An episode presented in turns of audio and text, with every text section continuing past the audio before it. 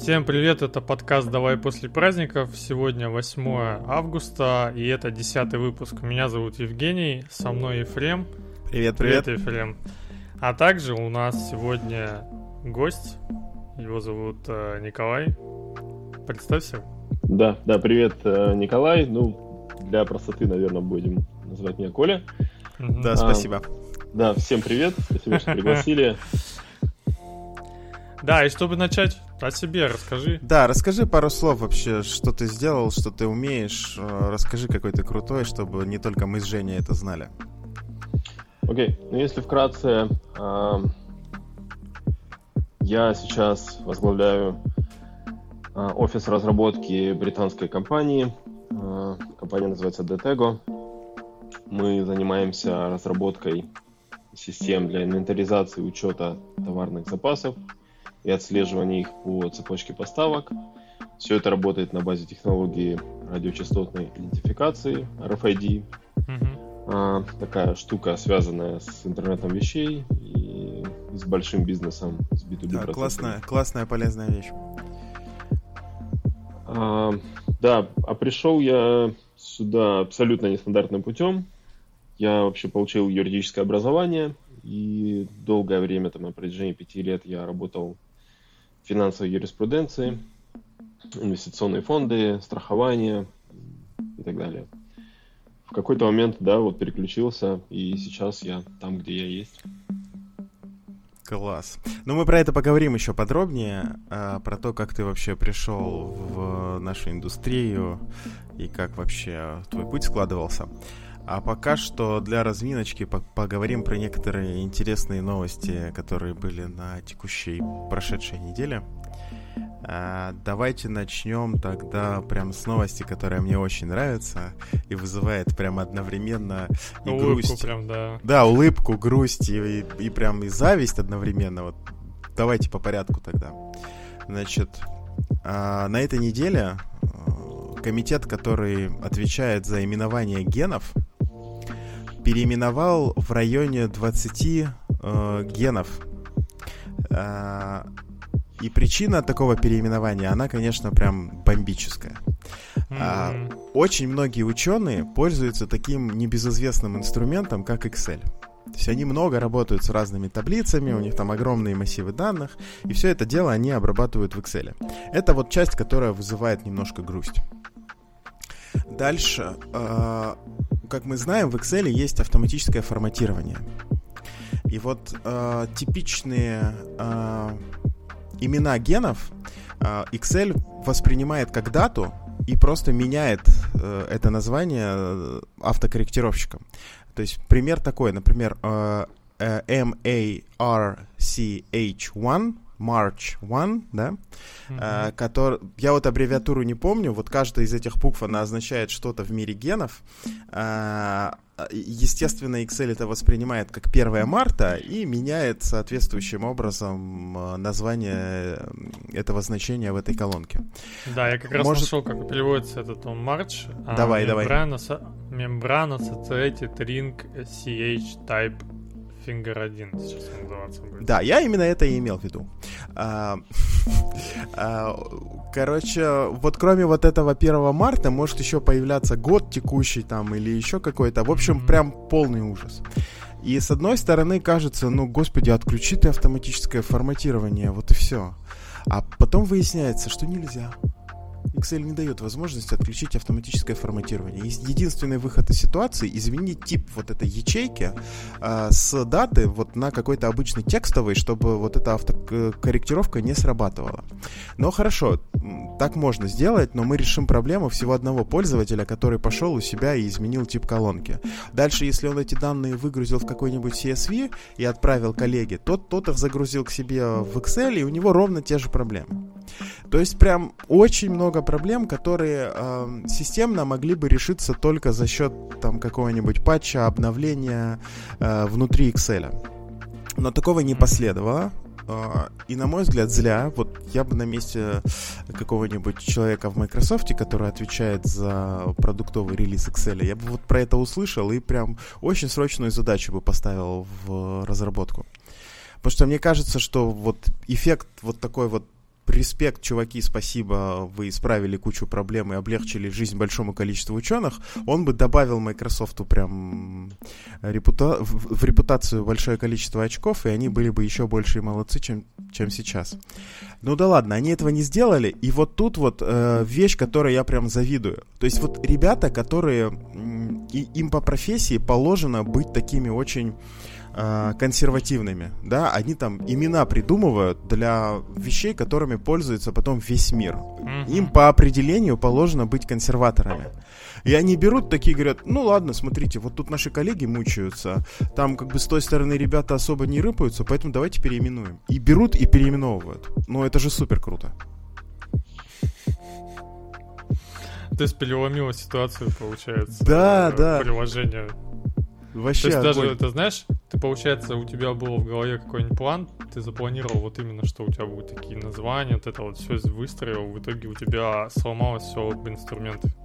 Да, это, это, кстати, вторая часть. То есть теперь, когда ты сидишь и проектируешь какую-нибудь систему, и тебе говорят, ребята, подумайте, пожалуйста, про то, как мы будем, ну, стандартные вещи, да, как мы будем масштабироваться, там, нагрузка и так далее, и так далее. Ты говоришь, чуваки, ну вот как бы, вот видите, смотрите, смотрите, mm-hmm. что произошло. Э, как бы до свидания, я вот решаю текущую проблему, думаю на год-два вперед, и все, а дальше будем думать после этого. Очень похоже у меня в голове как раз тема, где был этот э, гифка с этим, с унитазом и дверью, когда, типа, как решить проблему, они просто выпилили дверь, чтобы она у тебя, типа, под унитаз открывалась. Ну, примерно то же самое такое, знаешь, Да, да, да, да, да. У меня, на самом деле, ребят, э, на это немного такой другой взгляд. Давай, а, давай. И я, если честно говоря, так быстренько пробежался по источникам, и я не нашел, откуда во времени растут ноги у всей этой истории. Потому что, как мы знаем, вот, Ефрем, ты упомянул, что Microsoft там не чешется, да, но uh-huh. медиапространстве эта история супер стремительно развивалась. И учитывая размеры и неповоротливость Microsoft, учитывая сам факт того, что Excel, как правило, это такое а, решение, которое устанавливается на конкретный компьютер, непонятно, как Microsoft должен отреагировать на это. И казалось бы логично. Слушай, патч слушай, понятно выпустить, как. Да? Понятно как. То есть они выходят, говорят, чуваки, смотрите, мы увидели прям большую проблему, мы ее решим, а, вот план у нас пока такой-то, сроков пока, допустим, мы назвать не можем. Uh-huh. Или, или называем очень расплывчатый. То есть они отреагировали, потом через неделю еще подумали неделю, через неделю пришли и сказали, смотрите, вот будет патч, он выйдет такого-то числа или такого-то месяца, такого-то года, и все ваши проблемы сможет решить. Вот я вот такого дело, решал. Я, я, на, я на это и ссылаюсь, что история слишком стремительно развилась, по крайней мере, в медиапространстве. Я не знаю, приходили ли к ним вот эти разработчики генов и обсуждали ли это. Но даже если приходили, Разработчики то... генов? Это ты сейчас про бога? А, сори, да. А, ну, условно, ученые приходили, они обсуждали ли это, но даже если приходили, то вспомни вот, условно, какие-то принципы там продуктовой разработки, что, наверное, эти ученые составляли бы какой-то мизерный процент, и вообще люди, которые обращаются с таким запросом, составляли бы мизерный процент. Да, конечно. Вот пока эта проблема не вышла в такое публичное да. поле, не подняли такой бой. Да. Коль, ну все так, прям я согласен. А, но тут вот этот процент очень маленький, но вот то, что эти люди делают, это прям очень полезно. Это очень заметно. И если бы да. это были какие-нибудь просто бухгалтеры, которые страдают, допустим, хотя и, их гораздо больше, да, чем, чем людей, которые там э, изучают устройство генов. Но, но вот даже если вот такая большая масса страдала бы от такой штуки, она бы, конечно, история такого взлета не получила. Потому что это люди, у которых нет там особой организации, и за ними никто особо не следит, но мучаются и мучаются, господи. У меня есть ощущение, что скоро придется обратно переименовывать, потому что Microsoft, мое личное убеждение, 100% отреагирует как-то и как-то пофиксит эту проблему, потому что они в последние годы супер проактивно себя ведут, и мы да, видим, в каком да, да, позитивном да. русле они двигаются. Да, то есть, ну вот, это правда, я действительно надеюсь, что они так и сделают. Посмотрим, насколько быстро это случится. Жень, ну, сделают? Нет, что скажешь? Ну да. Мне кажется, мне кажется, они сделают. Но это, кстати, давно, по-моему, появилась вот такая тема. Это же просто удобство ввода. Ты набираешь септ, септ 1, И Нет. у тебя, если куча вот таких данных, тебе надо вводить. Конечно, конечно. Нет, понятно, что вот текущее поведение Excel, оно решает проблему 80% пользователей. И если бы я э, создавал продукт, я делал бы ровно точно так же. Это очень правильная стратегия. Минимизировать проблемы у, у, у большой аудитории, у подавляющего количества аудитории. Давай я расскажу, кстати, по поводу Excel. Мы когда делали эти... а, считали автострахование по машинам для каждой конкретной компании, там около 20, а, все автостраховщики работали тогда, ну вот, э, года 4 или 5 лет где-то назад, они работали все через Excel-калькуляторы. Ну, Так. прям большинство. И, соответственно, чтобы тебе это автоматизировать, тебе нужно правильно этот э, Excel обработать и запускать его в этом а, Numerix, по-моему, наз- называется на Linux.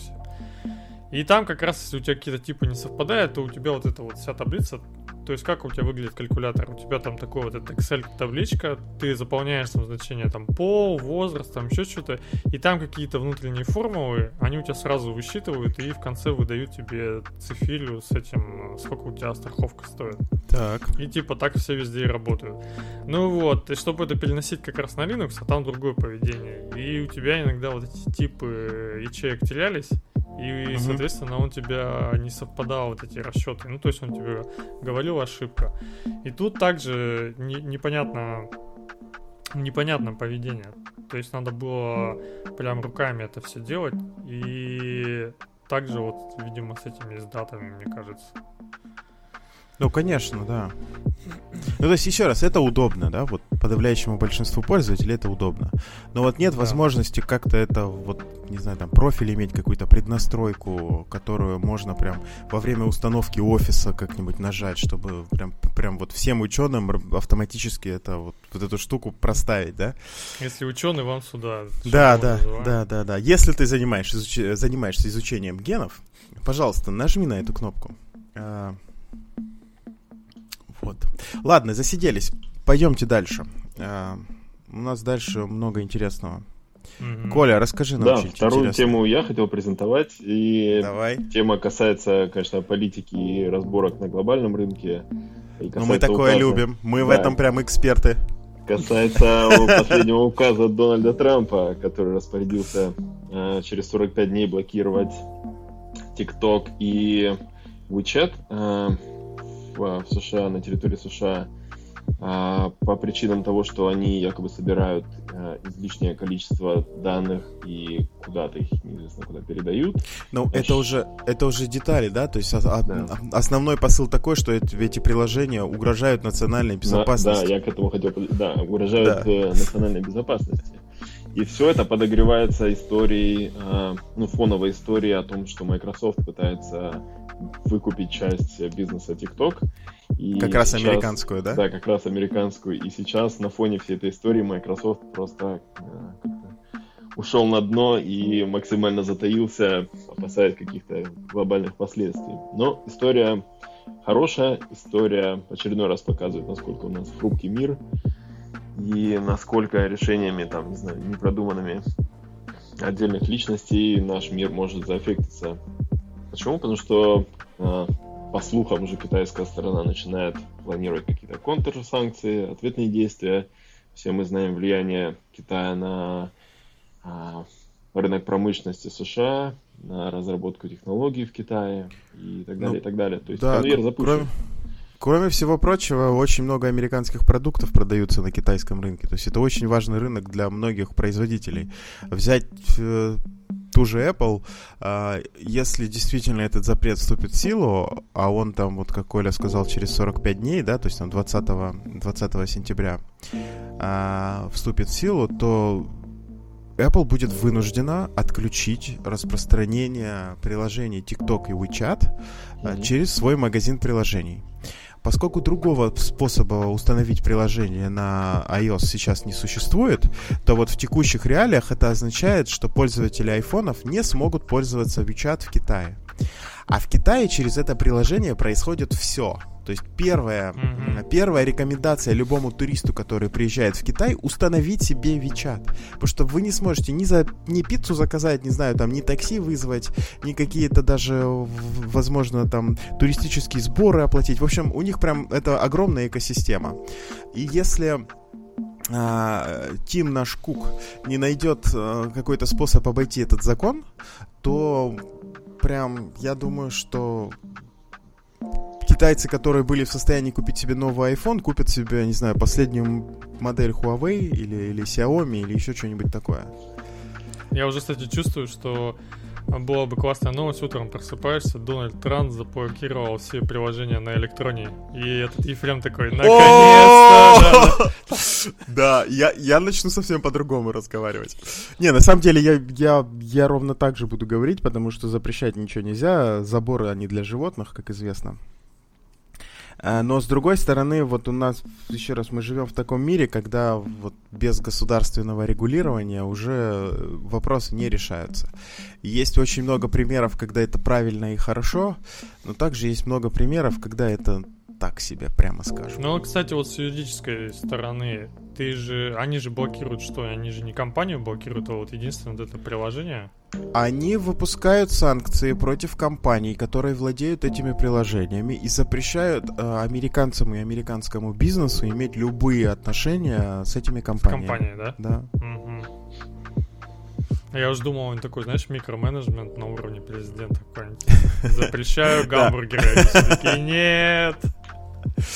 Забавно, что эта история коррелируется с тем, что у нас происходило на рынке, когда власти запретили хранить данные вне российских Да. дата-центров. И вот пахнет ровно тем же самым. Ну, слушай, смотри, э, история про то, чтобы хранить данные только внутри э, той географии, в которой у тебя пользователи находятся, она, в принципе, общемировая, и она, на самом деле, объясняется еще какими-то вот э, принципами privacy там и все такое. То есть, если мы э, представляем себя в таком каком-то прям демократическом государстве, типа, например, э, Великобритании, которая, у которой очень жесткие требования вообще по персональным данным, то прям это, наверное, хорошо. То есть я буду спокойно жить и думать, что там какие-то мои, пусть даже фейковые аккаунты, все эти данные лежат в Британии. Я, если захочу, я, не знаю, там в худшем случае пойду в суд и добьюсь того, что это все удалится и исчезнет. Вот. Поэтому это хорошо. А вот всякие вот такие вещи, когда... Ну вот это прям вот в чистом виде продолжение торговой войны между Штатами и Китаем, правда же? А, Которая... И, и этот шаг, как ты правильно сказал, он прям очень непродуманный. То есть последствий для Соединенных Штатов может быть гораздо больше и хуже, чем, а, чем вот это действие само. Ну, не знаю, посмотрим, чем это все закончится. Посмотрим, да, интересно. Да, живем мы в очень интересное время. Что-то правда мы как-то про политику-то, а? Что там дальше? Давайте про, ре- про, про религию, э, там... э, Про женщин. Про, Пробежимся по-быстрому. про, про, про женщин и про машины, да. А, ну окей. Ну, кстати, я еще слышал по поводу того, что как раз э, вот с таким вот вмешательством государства, как сейчас происходит, что у нас в итоге, который был единый глобальный интернет, начинает э, распадаться на вот американская часть будет, э, китайская, ну вот скорее всего там азиатская, Индийская И- будет отдельно. и, и индийская будет отдельно. Сколько их там? 1 миллиард, наверное, 400 миллионов. Да, да. Китайцев, Да, наверное, где-то вот такое. сравнимо с таким же. И, и вот как раз третья, да, четвертая наша вот как раз европейская будет. Ну, мы, наша, наверное, наша вот там, европейская, и это там. ты что имеешь в виду? Ну, имеется в виду, что... Мне кажется, и- мне кажется, и будет там, и там. европейская часть, а еще наша. будет русскоязычная, которая Вот не особо малень- считается. Там, Маленькая вот такая. да, там что-то 150 миллионов человек, это вообще ни о чем. Не, ну это же сегмент большой, русскоязычный, там 250 миллионов. Или сколько сейчас? 250 уже, да? Ну, на русском языке говорят. Ну, это пыль Нет, в любом на- на- случае по глобальному Да, да, да, да, да. Ну, то есть это довольно заметно в целом, но вот, вот если говорить про больших игроков, то там разрыв прям очень большой. И вот самое интересное, у тебя же будут там свои сервисы, свои технологии. И ты, знаешь, заходишь в этот э, в азиатский интернет, наверное, также будет происходить, а там, ну, совсем другие штуки. Вот эти Вичат, там свой какой-то такой, чё, Вичат, там можно там врача заказывать через приложение. Да, да, да. Тоже, тоже странно. А в России, типа, везде можно телефонами платить, там, знаешь, тоже все отличаться будет такое. Все так. Э, вот мне кажется, что лет пять назад была вот, может, еще раньше, какая-то точка пика, когда вот интернет был не, не зарегулированный, открытый, э, прекрасный и, и единый. После этого вот такой вот консерватизм, локализация, все такое. Но я думаю, что это прям периодический процесс. То есть лет через 20, там, 30 мы опять вернемся к расширению к границ, к стиранию и к глобализации опять этого пространства. Угу. Ну да, так и есть. Есть код что-то добавить? Нет, я думаю, можно дальше. Пошли дальше. Ладно, пойдем к моей новости. Опять, опять на этой неделе как раз была утечка. Да, а, блин, данных. Женя, да что что такое? Да, ну, да, ну, опять почему? утечка данных, но э, теперь от компании Canon. Ага. А, они пострадали от э, шифровальщика. Где-то вот. я это слышал уже. Хм. А, были, были, да, были даже в прошлом году эти известные, как они. Нот Петя же тоже, тоже Конечно, конечно. Да. Вот. Ну, примерно, наверное, такое же, что у тебя. Ну, давай там.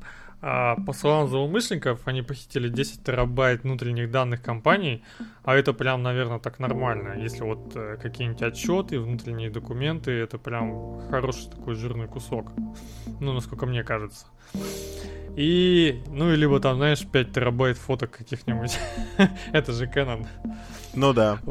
Вот. И, соответственно, э, подверглись кибератаке с использованием э, вымогательского ПО, которое затронуло несколько ее сервисов, в том числе электронную почту, Microsoft Teams и официальный сайт Canon США.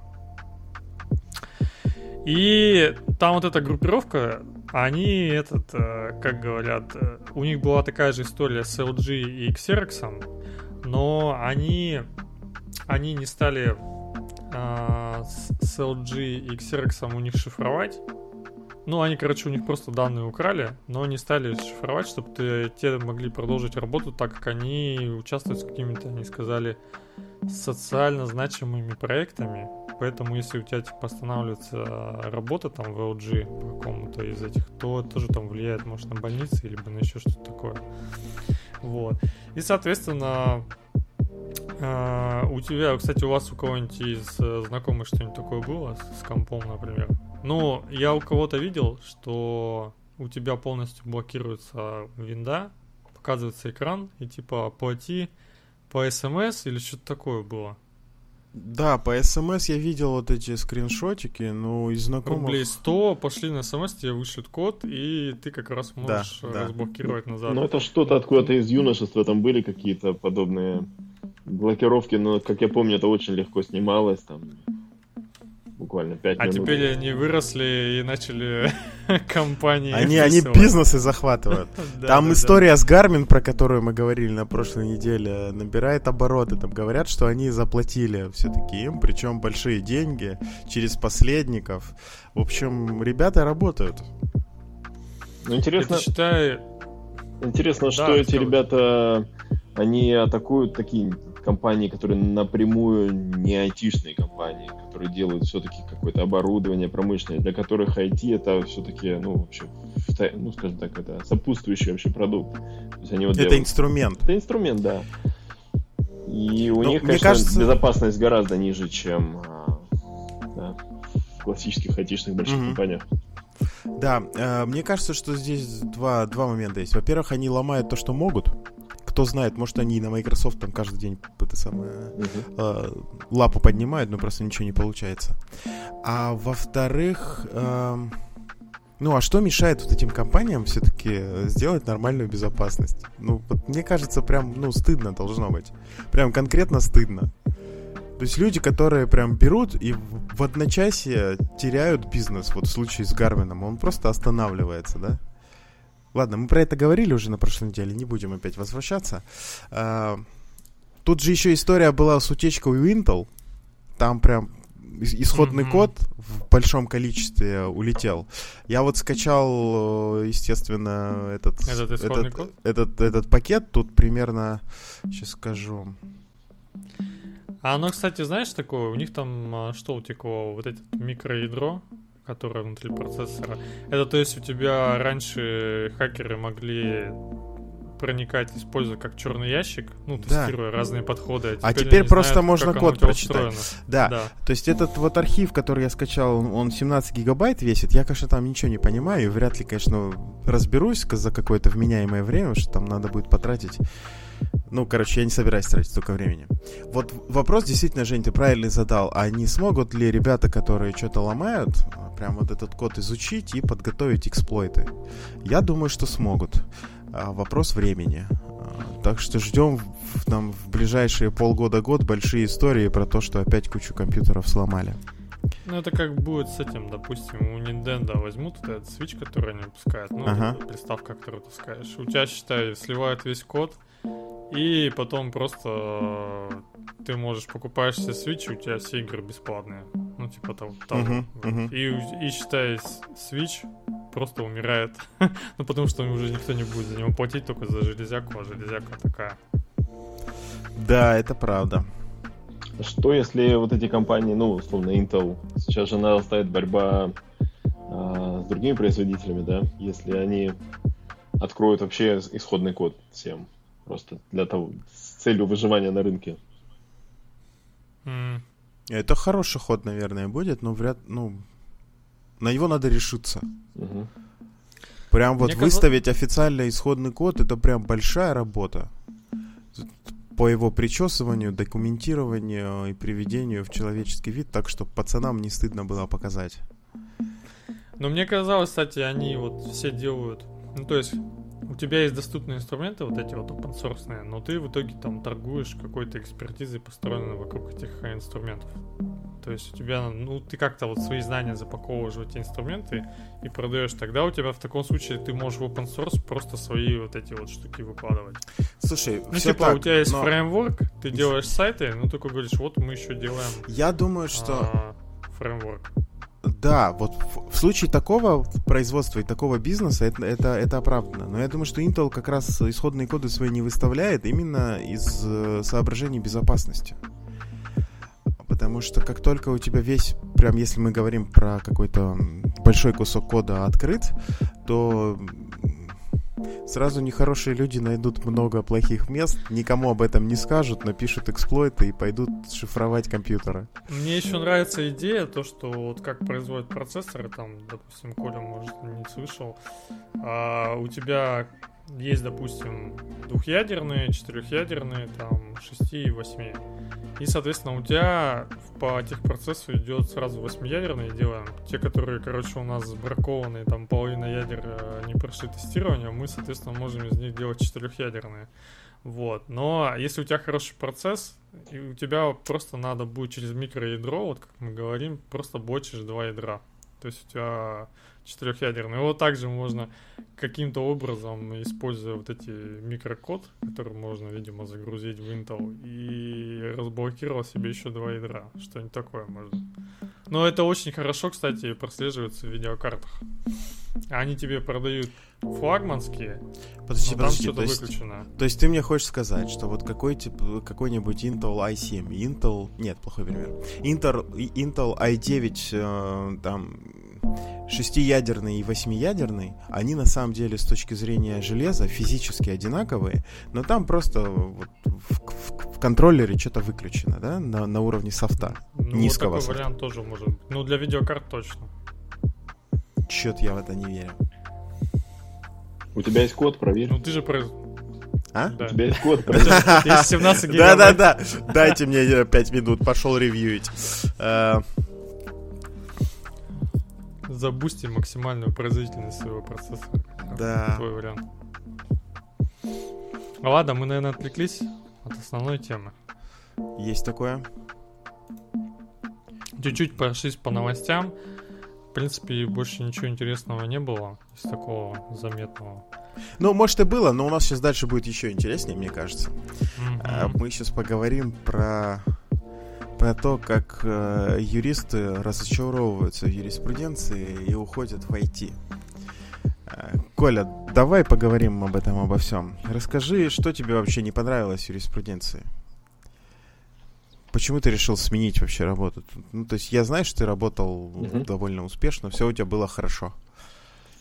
А, не знаю, связывать ли это с разочарованием в юриспруденции или, может быть, с каким-то, не знаю, личностным кризисом, когда ты просто перегораешь. Но в какой-то момент я просто понял, что ну, все мне уже неинтересно. Я, я понял, как работает эта сфера. А, работает она по очень жестким правилам. И, ну, наверное, я не хочу по таким правилам работать дальше.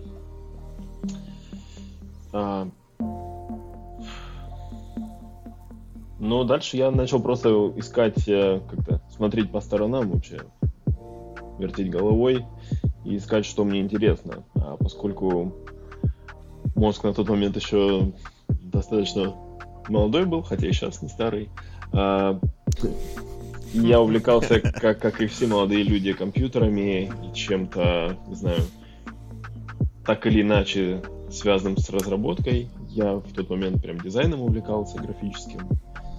И я как-то подумал, стоп, а почему бы мне хобби вообще не превратить в профессию? Я понимал, что это долгий путь, мне придется очень много над этим потрудиться. Но в какой-то момент я вот себе такой внутренний стоп дал, стоп-кран рванул, и где-то на полгода ушел э, просто в режим самообучения. А, да, с юриспруденцией полностью завязав. Ну, Класс. А, а расскажи, вот смотри, то, то есть ты начал с дизайна, да, свою как бы дорогу, назовем это так. А, у тебя было хобби, ты как-то вот после работы что-то делал mm-hmm. там для внешних заказчиков, возможно. Mm-hmm. А, и вот теперь ты решаешь, что ты этим хочешь заниматься вот как основном, как основным видом деятельности. А, полгода ты это все дело изучаешь. А, а как ты вообще вот выстраивал себе вот этот учебный план, скажем? Вот, вот как ты понимал, вот что мне нужно освоить, чтобы стать там, не знаю, младшим э, дизайнером интерфейса?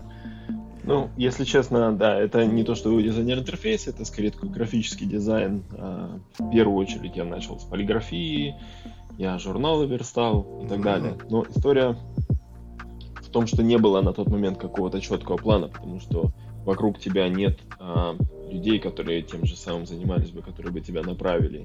Есть лишь просто открытые какие-то источники информации, есть потенциальный рынок заказчиков, которые вокруг тебя, ну, условно, люди или знакомые компании, которые периодически спрашивают, слушай, не знаешь, где найти дизайнера? А, здесь это просто вопрос твоей открытости к миру, к новым знаниям и готовности делать что-то новое. Не говорить, что, вау, ничего в этом не понимаю. А сказать что-то вроде, ну дайте мне пару часов, я сейчас, я вернусь к вам с ответом.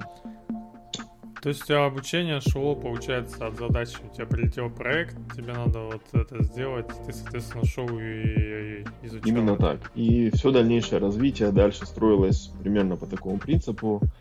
А, когда ты начинаешь работать, условно, с какими-то внешними заказчиками, ты понимаешь, насколько много потребностей и задач у них есть незакрытыми. И они, попросив тебя сделать что-то одно, тут же могут спросить, слушай, а ты вот это еще умеешь делать?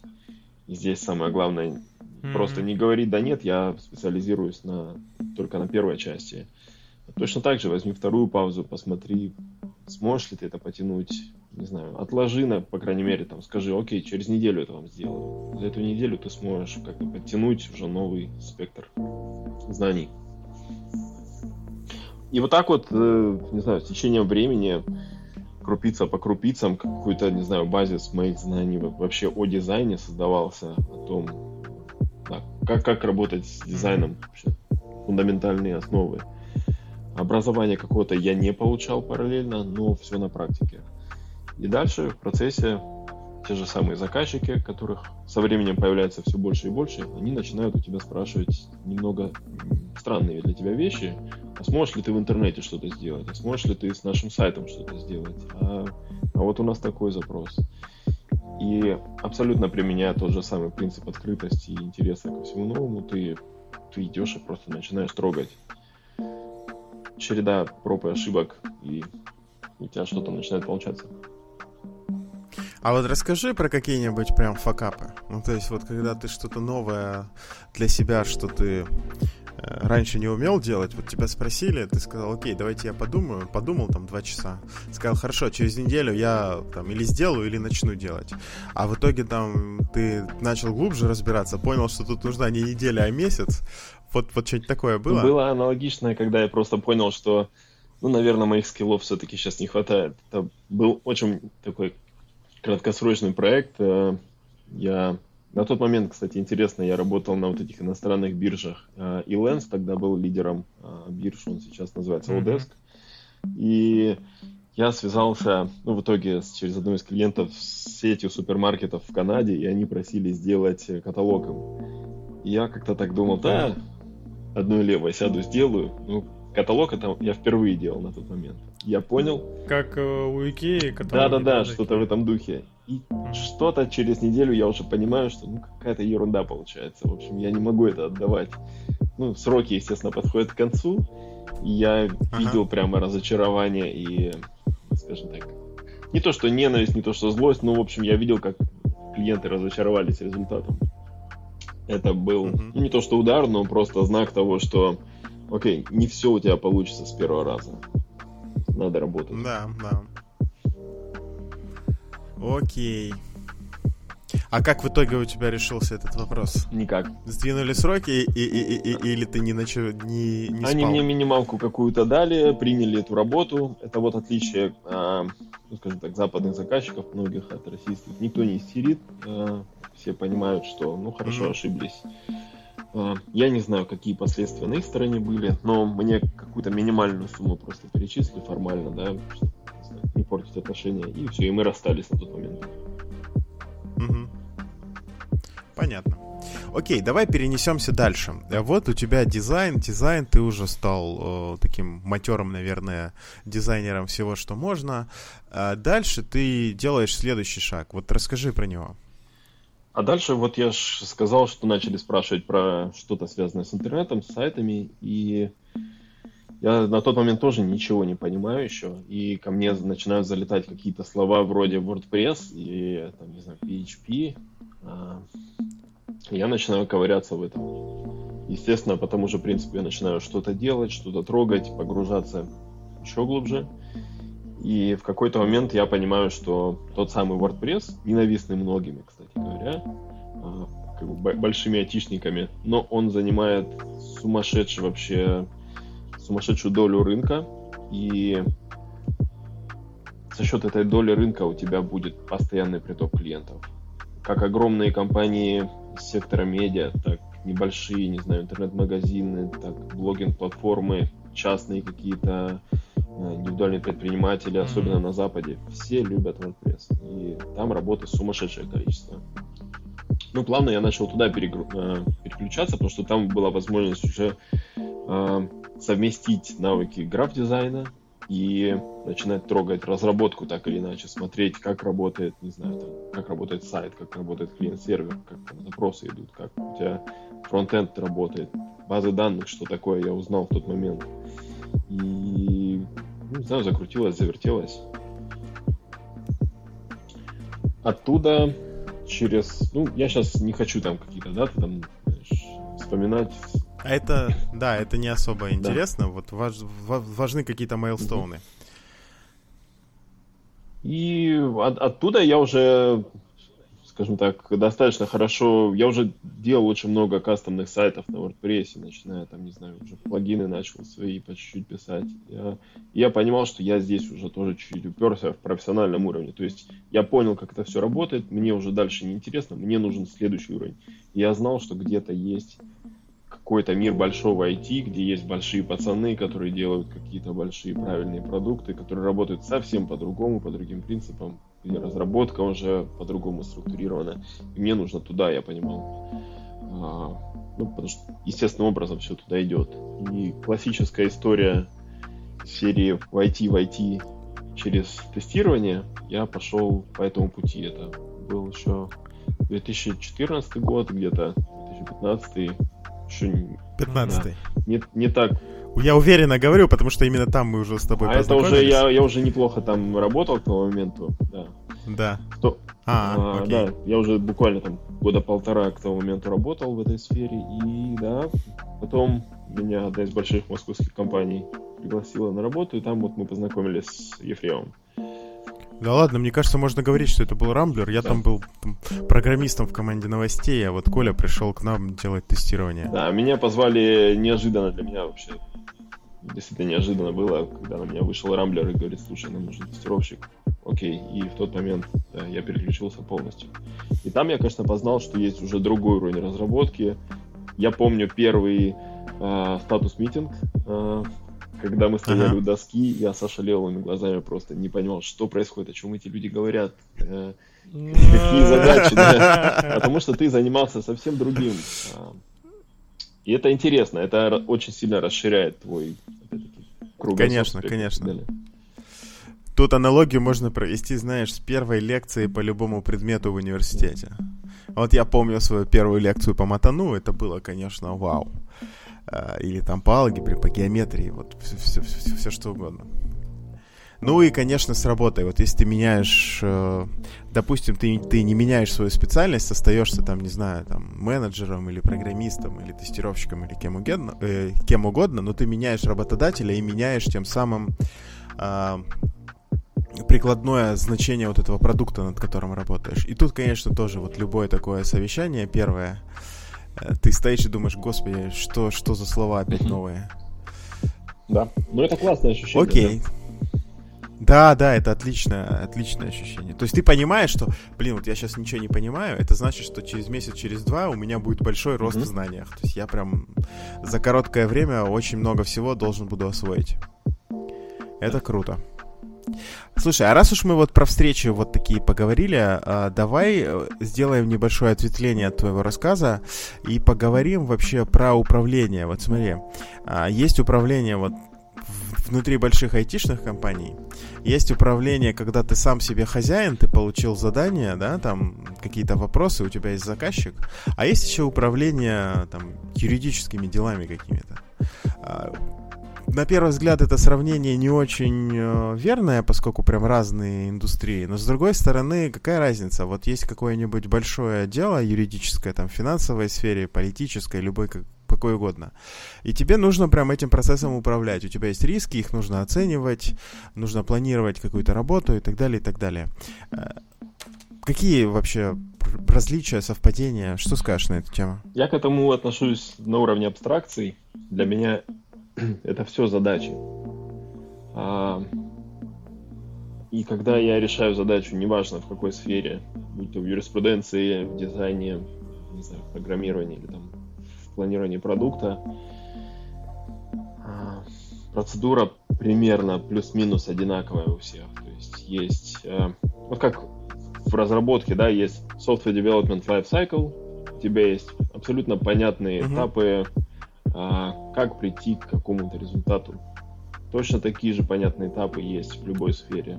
В строительстве, юриспруденции, в дизайне, в медицине и так далее.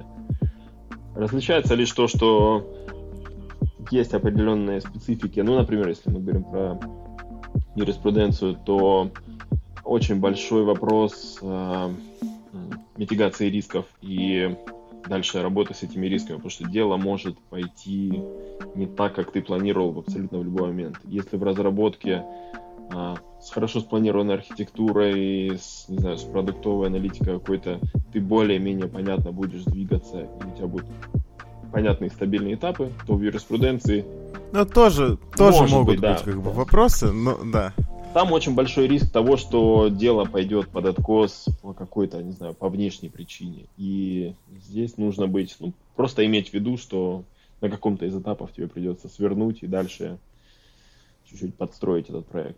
Но принципиальной разницы я не вижу. Ну да. Женя, ты что скажешь? Мне кажется, вот прям очень разумно. Я тоже подумал, что там дело вот юриспруденция отдают какому-нибудь предварительному аналитику, который там собирает всю информацию по поводу там человека и всего, и дальше этот ты уже принимаешь решение на основе вот этих данных. Ну, ну наверное, да. как-то он, наверное, так и выглядит. Берешь ты, не берешь. А мне кажется, даже можно вот такое упражнение умственное проделать. Вот взять стандартный процесс э, попадания новой фичи в продукт, да, от идеи у людей, которые отвечают за продуктовый какой-то бэклог, и до попадания в продукт, и прям вот этот процесс взять и наложить его на юриспруденцию. Мне кажется, что там будет очень много совпадений. Ну, ты наложи на любую сферу деятельности человека, опять-таки. Да, да, вообще, да, согласен. Окей, хорошо, э, вернемся обратно. Э, значит, ты попал в большую компанию, э, которая делает ну, большие проекты, большие медийные, да и технические тоже проекты э, большие. Что дальше? Вот ты там начал понимать уже новые слова для себя на статус-митингах, стоишь такой и прям понимаешь все. Э, понял на продукт. уже зевать начал. Да, да, да, думаешь, о господи, ну вот, вот на прошлой неделе говорили, что же самое, ну что такое? Ну как, что дальше? А, здесь у тебя просто а, время идет, да, нужно как-то это, конечно, очень сильно зависит от, э, от человека, от его не знаю, потребностей в жизни, от того, куда ты хочешь идти, что ты хочешь делать, какие у тебя приоритеты, какие интересы и так далее. Ну, мне, опять-таки, всегда было интересно открывать что-то новое, куда-то двигаться дальше. Какое-то время занял э, рост до уровня людей вокруг, вот в этой в Рамблере. И в какой-то момент я понял, что хорошо, а за вот этим э, облаком, в котором я сейчас нахожусь, что еще, какие, не знаю, как работают другие команды, как работают другие компании. Вот мы делаем медиапродукт, а как работает не медиапродукт, как работает знаю, мессенджер какой-то. И просто, опять-таки, я начал mm-hmm. смотреть по сторонам, и в связи с тем, что у меня продолжалась в полном режиме еще та история, которая тянулась еще со времен дизайна, когда у тебя есть куча заказчиков, которые тебя помнят по каким-то старым проектам, и они тебя пингуют. Это вот как в университете, что первый год зачетка на тебя работает, а дальше... А, точнее, ты на зачетку, да. а дальше зачетка на тебя. То же самое, просто регулярно тебе прилетают какие-то запросы. Слушай, у нас новый проект, что можешь помочь? Тут ты им говоришь, ребят, я уже на другом уровне. И как бы, или, или продолжаешь с ними или нет. И ну, я бы сказал, что мое развитие вот на Рамбле не остановилось. И хотя я пришел как QA-инженер туда, я не сказал бы, что э, я планировал остаться в этой роли. Я хотел дальше. Я пробовал, у меня несколько подходов было к программированию, вот Ефрем помнит. Э, наверное, да, не самых дело. удачных, но как бы я не расстраиваюсь, опять-таки смотришь по сторонам и смотришь, какие твои сильные качества, как ты себя можешь применить. И все точно так же с внешними заказчиками. Я то один, то другой проект э, пробовал. Э, и в какой-то один из моментов один из больших заказчиков вот мне предложил взять полностью один очень долгий, тяжелый и это уже прям серьезная большая разработка проект на себя, который я начал параллельно с Рамблером и в какой-то момент понял, что ну Рамблер мне теперь чуть-чуть в тягость я переключился вот на эту компанию, собственно, офис, который я сейчас возглавляю. Отдел... А расскажешь, что это за проект? Мне да, кажется, это очень интересно. классный проект. А, ну, я уже сказал, что компания занимается системами инвентаризации, а, управления товарными запасами. И в чем особенность э, этого продукта? В том, что он работает на базе RFID, это электронные чипы, всем нам знакомые по карточкам в метро, у тебя есть электронный чип, какой-то идентификатор, mm-hmm. и этот идентификатор, там, попадая куда-то в базу или на сервер, позволяет тебе, не знаю, открывать какие-то возможности. В случае с карточкой открывает тебе ворота в метро. А, у этой компании был такой демо-продукт, это интерактивное зеркало, интерактивная примерочная, которая работает на базе RFID.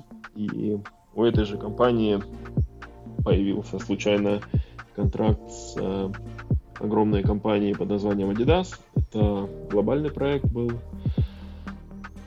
на разработку данного решения, поставку этого решения во все флагманские магазины компании. То есть предполагалось, что весь сток, то есть весь, весь товарный запас компании там, Adidas, он протегирован вот этими электронными RFID-чипами предполагалось, что я как покупатель беру mm-hmm. в магазине вещь, захожу в примерочную, начинаю примерять, и абсолютно ничего мне не нужно делать. А, эта вещь, которую я занес, она считывается электроника, которая сидит в зеркале, и информация об этих вещах, а, собственно, показывается на тачскрин экране, на тачскрин дисплее в зеркале. И там тебе появляется возможность получить, не знаю, всю информацию, которую ты обычно не видишь о, товаре, там, состав, описание, наличие, размеры, цвета, стоимость, рекомендации на основе нее, то есть э, посмотреть какое-то видео, фото и так далее. И в связи с тем, что это такой ну, проект, он на, на грани железа и софта, то есть это такой, ну, это интернет вещей, по сути.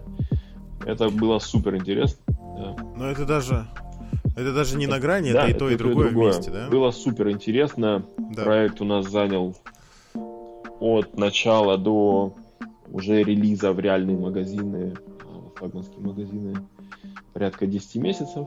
И... А в каких, в каких магазинах уже можно посмотреть? Сейчас всего можно... Ну, сейчас я не знаю, где просто посмотреть, если вы понимаете. Да. Ну, да, да, да, в силу понятных причин. Развернут вообще в целом. по флагманских магазинах в Нью-Йорке, в Лондоне, а, в Санта-Монике, а, в Москве, в авиапарке есть две примерочных.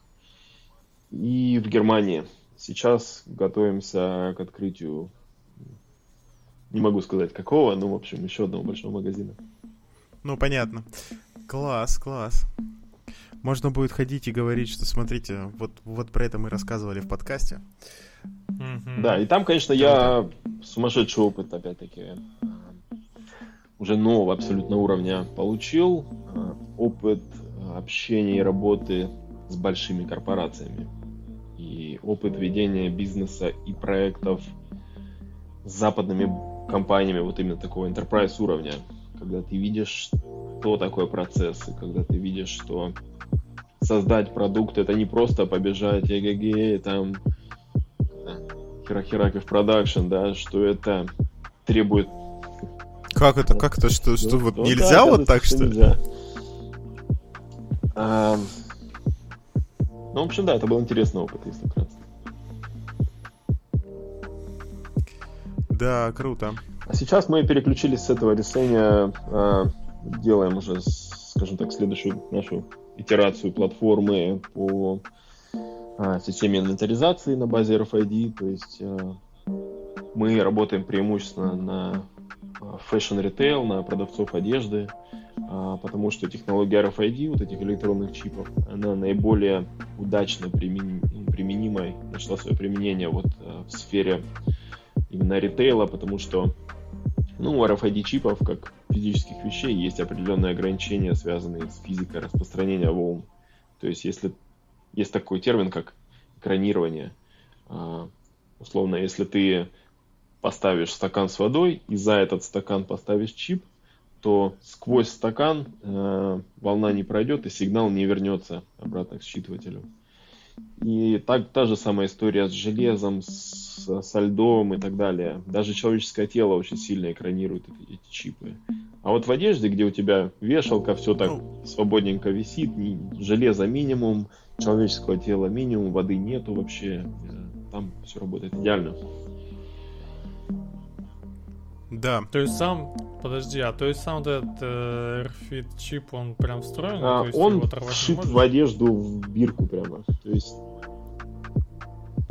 то есть можно прям поднести к телефону? Нет, к телефону ты его не поднесешь, потому что, ну, как бы, в зависимости от того, как, какие чипы применяются у данного ритейлера, а, нужно смотреть, там есть огромное количество типов и видов чипов, и те, о которых ты говоришь, это уже чуть более дорогие чипы, которые вот так на торговых полках не применяются.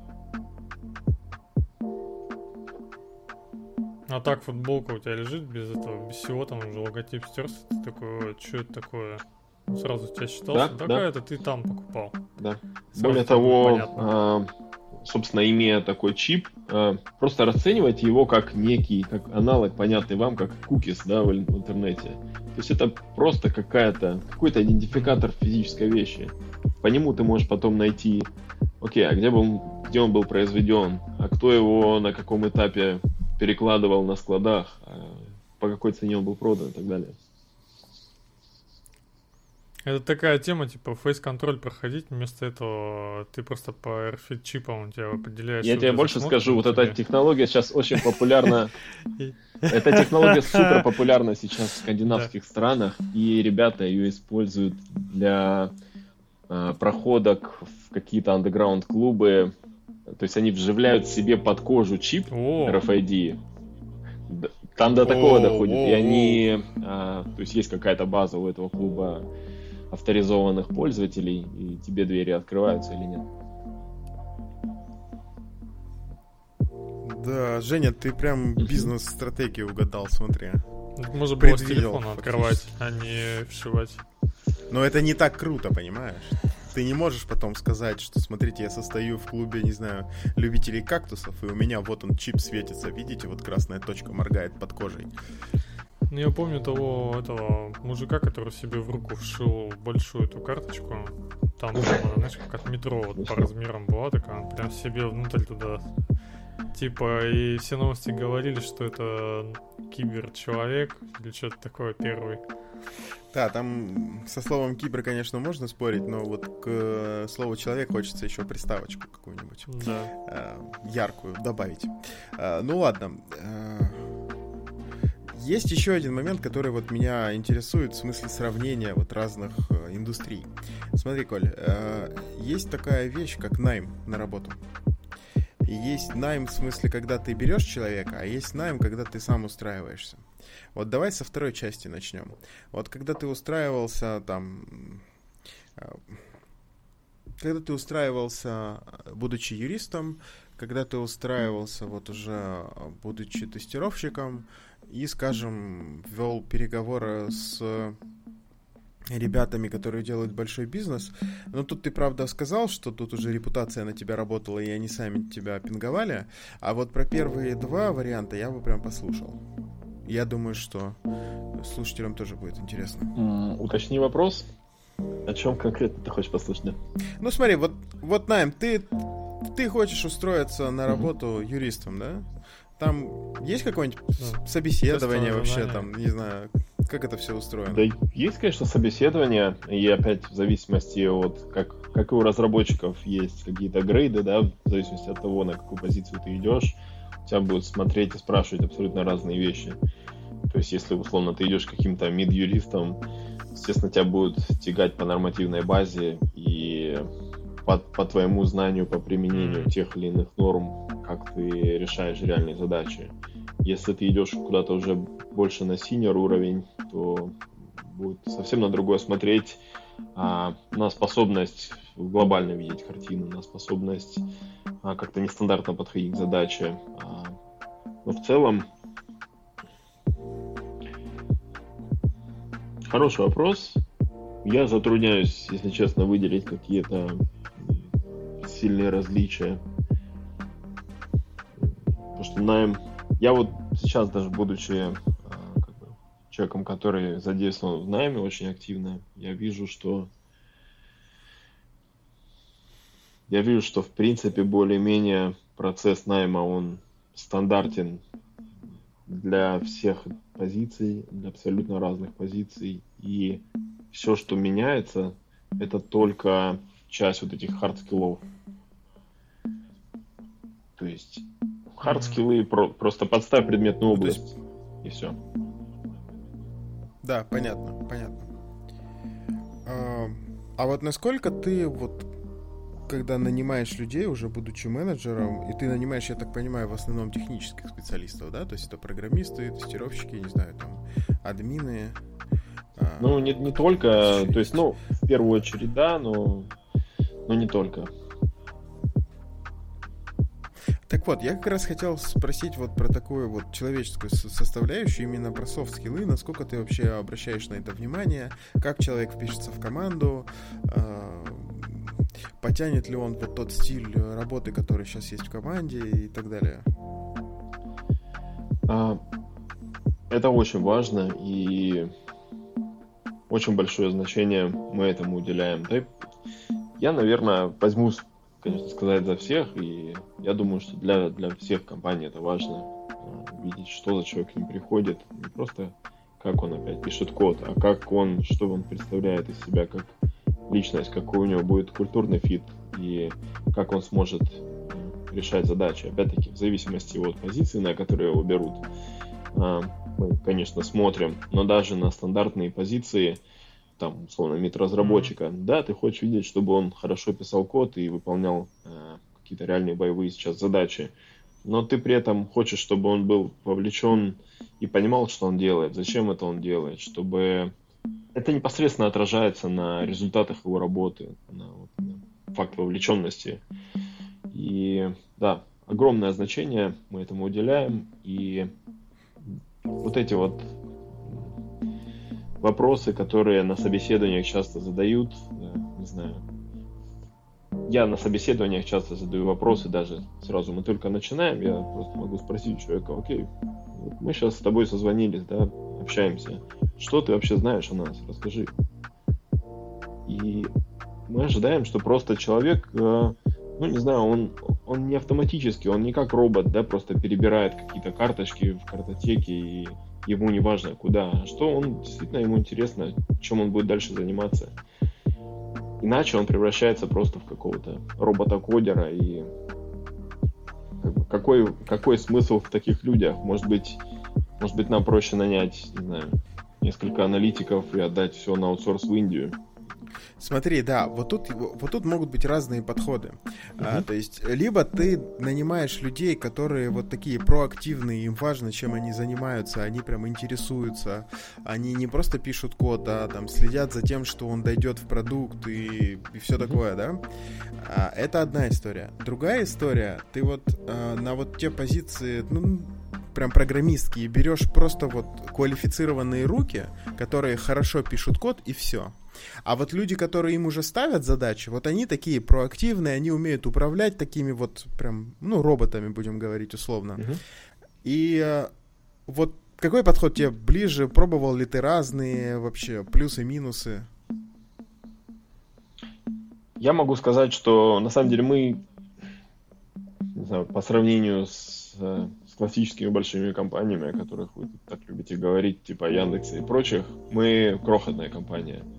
И я понимаю, что в определенных историях, когда это большая глобальная корпорация, вот эта модель, когда просто брать хороших исполнителей, она неизбежно необходима. А, ей нужно подходить а, как-то продуманно, опять-таки, брать аналитика, менеджера, и они уже все организуют работу в этой команде. Но когда у тебя чуть меньше история, а, как правило, не бывает идеальных вообще команд. И если у тебя нет идеальной команды, то ты неизбежно будешь чувствовать, не знаю, провалы, не знаю, в той или иной точке. И здесь ты уже просто, скажем так, ты надеешься на команду, ты надеешься на то, что а, они тебя поддержат, они прикроют твою спину, они... Мы это в команде называем сделать какую-то экстра милю, экстра майл, да, когда ты не просто написал код и на pull реквесте у тебя все закончилось, а ну, ты поинтересовался, что там дальше произошло. А, мне такой подход ближе, когда человек понимает, что он делает, понимает ценность этого, зачем он это делает, и ему это интересно, самое главное. Хотя, опять-таки, оговорюсь, я осознаю и понимаю, что в зависимости от того, какая компания, могут быть разные модели.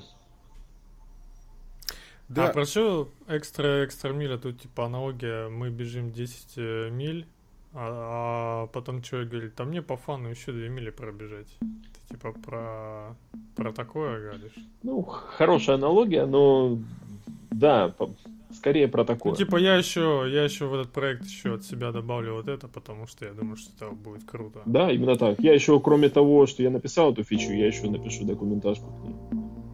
Mm, ну вот, да, да. Ну, нет, с документацией плохой пример, потому что наверняка на документации у тебя есть прям отдельная задача, и это прям стандартная задача, да, для, для программиста документация. Но тут вот в моем мире речь скорее про то, что а, вот я сделал, написал код, да, закрыл все задачи, которые у меня в трекере поставлены, а дальше я вот просто потому, что с коллегами общаюсь, просто потому, что мне это интересно, я общаюсь там с руководством, с менеджерами и так далее, я знаю вообще какая реакция была у клиентов на эту фичу, если речь идет про каких-то выделенных людей. Я знаю, как это вообще повлияло на бизнес. Я какие-то уже могу сделать э, выводы, исходя из этой ситуации, когда я буду там писать следующую фичу, похожую или даже вообще не похожую на это, я эту информацию уже буду использовать. То есть вот контекст, который внутри команды есть, он прям очень важен. И если он не передается прям вот до программистов или до тестировщиков, до конкретных исполнителей, то ну, очень сложно работать в такой среде, я вот что скажу. Возможно, есть даже команды, которые успешно работают в другой парадигме, да, когда у них есть просто люди, которые пишут код и все. А, но это тяжело, это прям вот тоже не мой путь, я так не люблю. Женя, а ты когда-нибудь работал вот в таком коллективе, когда ты просто там код написал и забыл все? Или там, не знаю, у тебя коллега сидел рядом когда-нибудь такой? Ну, у меня были такие, да. Но я, кстати, попадалась одна тема. Я как раз вам сейчас картинку скину. Я тогда фоткал. Так, а, так называемые вот эти вот T-shape специалисты.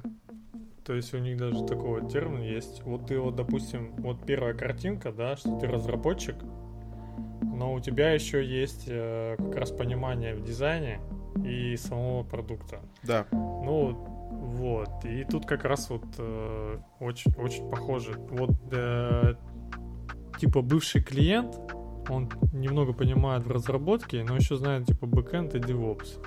И вот такие вот люди, такие вот люди типа мосты, да, они вот как раз и более эффективно, наверное, мне кажется, работают. Ну вот тут я бы картинку, конечно, подправил, потому что это вот второй, лет, второй лейтмотив нашего подкаста. Ну, вообще-то DevOps — это часть бэкэнда. Ну, часть работы любого разработчика, и не только бэкэндера, в том числе и фронтендера. Ты всковырнул сейчас пласт огромный. Да, да, я знаю, я знаю. Э, ну ладно, не будем в это углубляться. Идея в том, что как раз у тебя есть основная, этот, основная базовая такая типа функция, которую ты очень офигенно умеешь делать, и еще прям помаленьку ты разбираешься везде вокруг да, себя. Да, да. Причем разбираться, э, наверное, нужно не для того, чтобы самому что-то сделать, да, хотя это вообще круто. Ну, а ты, а ты разбираешься, сделать, да, да, разбираешься на таком уровне, что ты понимаешь проблемы там своего коллеги, который сидит рядом, и эту часть делает. И вы можете как-то договориться о э, вот угу. этих э, границах о, о проблемах, которые на границах этих двух э, пластов находятся. Mm-hmm. И это прям очень классная история. То есть, когда вот сидят рядом люди Эх, помните, были времена, когда мы сидели рядом с друг другом? Жили же, да? А, так вот, когда сидят рядом люди, вот там э, условный бэкэндер и условный фронтендер, и вот они какую-то проблему обсуждают, прям вот конкретную проблему, с которой они сталкиваются, а ты просто проходишь мимо, вот прям, не знаю, у меня прям удовольствие доставляют такие разговоры, ты прям можешь просто стоять слушать или даже участвовать в этом разговоре, но вот то, что там мальчишки или девчонки, или мальчишка и девчонка вот так вот разговаривают, это прям хороший показатель. Да, да, согласен. Ну, это все опять, видишь, касается, не знаю, твоей открытости к, к тому, что происходит вне твоей личной сферы пишешь бэкэнд, окей, интересуешься фронтендом, круто. Понимаешь, как DevOps работает, еще круче. То есть это вот твоя открытость к миру. Если ты еще понимаешь, вот как Ефрем ты просто превосходно описал, э, понимание, не знаю, продукта и цели и миссии компании, вообще ты идеальным сотрудником становишься. Да, и, и это правда, ценность такого сотрудника прям резко возрастает, потому что неминуемо его влияние на, на то, что делается, тоже увеличивается. Я, кстати, хотел поговорить, вот э, как ты говорил, вернуться чуть на начало, где ты занялся полиграфией, даже тоже полиграфией. Ну, ди- дизайн, да, да, да. И там дизайна, да. А, и как у тебя вот вообще, ну, ты смотри, у тебя, как у тебя вот эта мысль превратилась в сам проект, который ты потом начал делать? Ну, то есть ты, ну, ты что, ты такой садишься такой, вот дизайн, короче, мне надо составить там план какой-то, что я буду изучать, или ты вот просто, просто оно у тебя было, получается, по фану, а потом ты его больше, просто больше туда времени вливал и все. То есть как она у тебя из головы в активность проявилась? Ну, то есть некоторые такие говорят, там на диване сидишь такой, да, прикольно покататься на великах. Ну, нет. Ну, в моем случае это очень просто а, превратилось в активность, когда ты понимаешь, что тебе нужно зарабатывать чем-то дальше. А, а тем, чем ты раньше зарабатывал, тебе не хочется зарабатывать. То ты неизбежно начинаешь просто задавать себе классные вопросы. Окей, а что я умею? Какие мои сильные стороны? Как я эти сильные стороны могу монетизировать? А как я... Что я буду дальше завтра есть и как я заработаю деньги на это? А, и тут уже появляется, окей, я там, не знаю, я вот делал баннеры для журналов какие-то. Что для этого нужно? Наверное, найти тех, кому нужны эти баннеры. Как, типа, как баннеры поменять на еду, знаешь, там прям на холодильнике написал. Типа, и все, и начинаешь двигаться, в принципе, да. Ну, кстати, Слушайте, это, э, это же прям самый лучший мотиватор, когда ты э, что-то изучаешь или что-то делаешь, потому что у тебя есть необходимость. Вот это и к раннему твоему этапу относится, когда ты что-то поменял, да, и у тебя прям жизненная необходимость начать зарабатывать себе на хлеб. А дальше у тебя необходимость, э, ну, ты там с этим этапом справился, там какую-то работу нашел, отлично. А дальше у тебя возникает вот этот вот э, челлендж, когда тебе говорят, слушай, а, а вот ты можешь еще вот, вот тут посмотреть? И ты, как ты вот уже рассказывал, сразу не отказываешься и, и, допустим, решаешь, что ты это сделаешь, и ты вот эти новые знания получаешь потому, что тебе нужно сделать какую-то задачу. Вот простое такое ак- академическое изучение профессиональной литературы таких плодов не даст. Оно, оно нужно и полезно, это прям круто, когда ты общаешься с, с грамотным специалистом, он знает там все термины, все теорию, все, э, ну, все теории владеет и прям какие-то, не знаю, тонкости индустрии знает, но если э, все эти знания не подкреплены каким-то практическим опытом, то есть у него в пальцах этих знаний нет, то прям вот совсем другой эффект получается. Мне прям показалось, кстати, путь такой получается. Просто сидел такой, а что я буду есть? э, Типа, как мне эти баннеры поменять на хлеб? В итоге с потребности просто купить себе каждый день хлеб э, ст- стал в конце этим директором хлебозавода, знаешь, что такое? Что у тебя, он всегда, ты этот голову поворачиваешь, а у тебя Да, там эти да. брикетики с Да, да. уже И ты, выезжают. такой, такие и ты такой довольный в первый день, когда ты стал директором Да-да-да. этого завода, в блокнотике себе вычеркиваешь вот это, э, пункт про хлеб, а дальше у тебя Да. пункт, не знаю, там про молоко. На масло, на масло, да-да-да. М, Да. Окей, да, что-то что мы заговорились. У меня, в принципе-то, вопросов больше нет. Я вроде даже поговорили, о чем хотели. Да, поговорили о чем хотели, э, но мне кажется, что мы еще на целый выпуск можем поговорить. Прям Мгм. тут в очень многие места хочется в подробностях зайти. Поэтому, Коля, я чувствую, мы тебя не последний раз позвали. Ну, А, да, спасибо. буду рад еще пообщаться. Я от себя только вот, ну, может, как какой-то summary хотел сказать, да, что, не знаю, для, для всех, что мир гораздо более разнообразен, чем мы его видим. И все, что нам хотелось бы действительно на, состоянии, на расстоянии вытянутой руки, нужно просто приложить чуть-чуть усилий, и дойдешь куда угодно.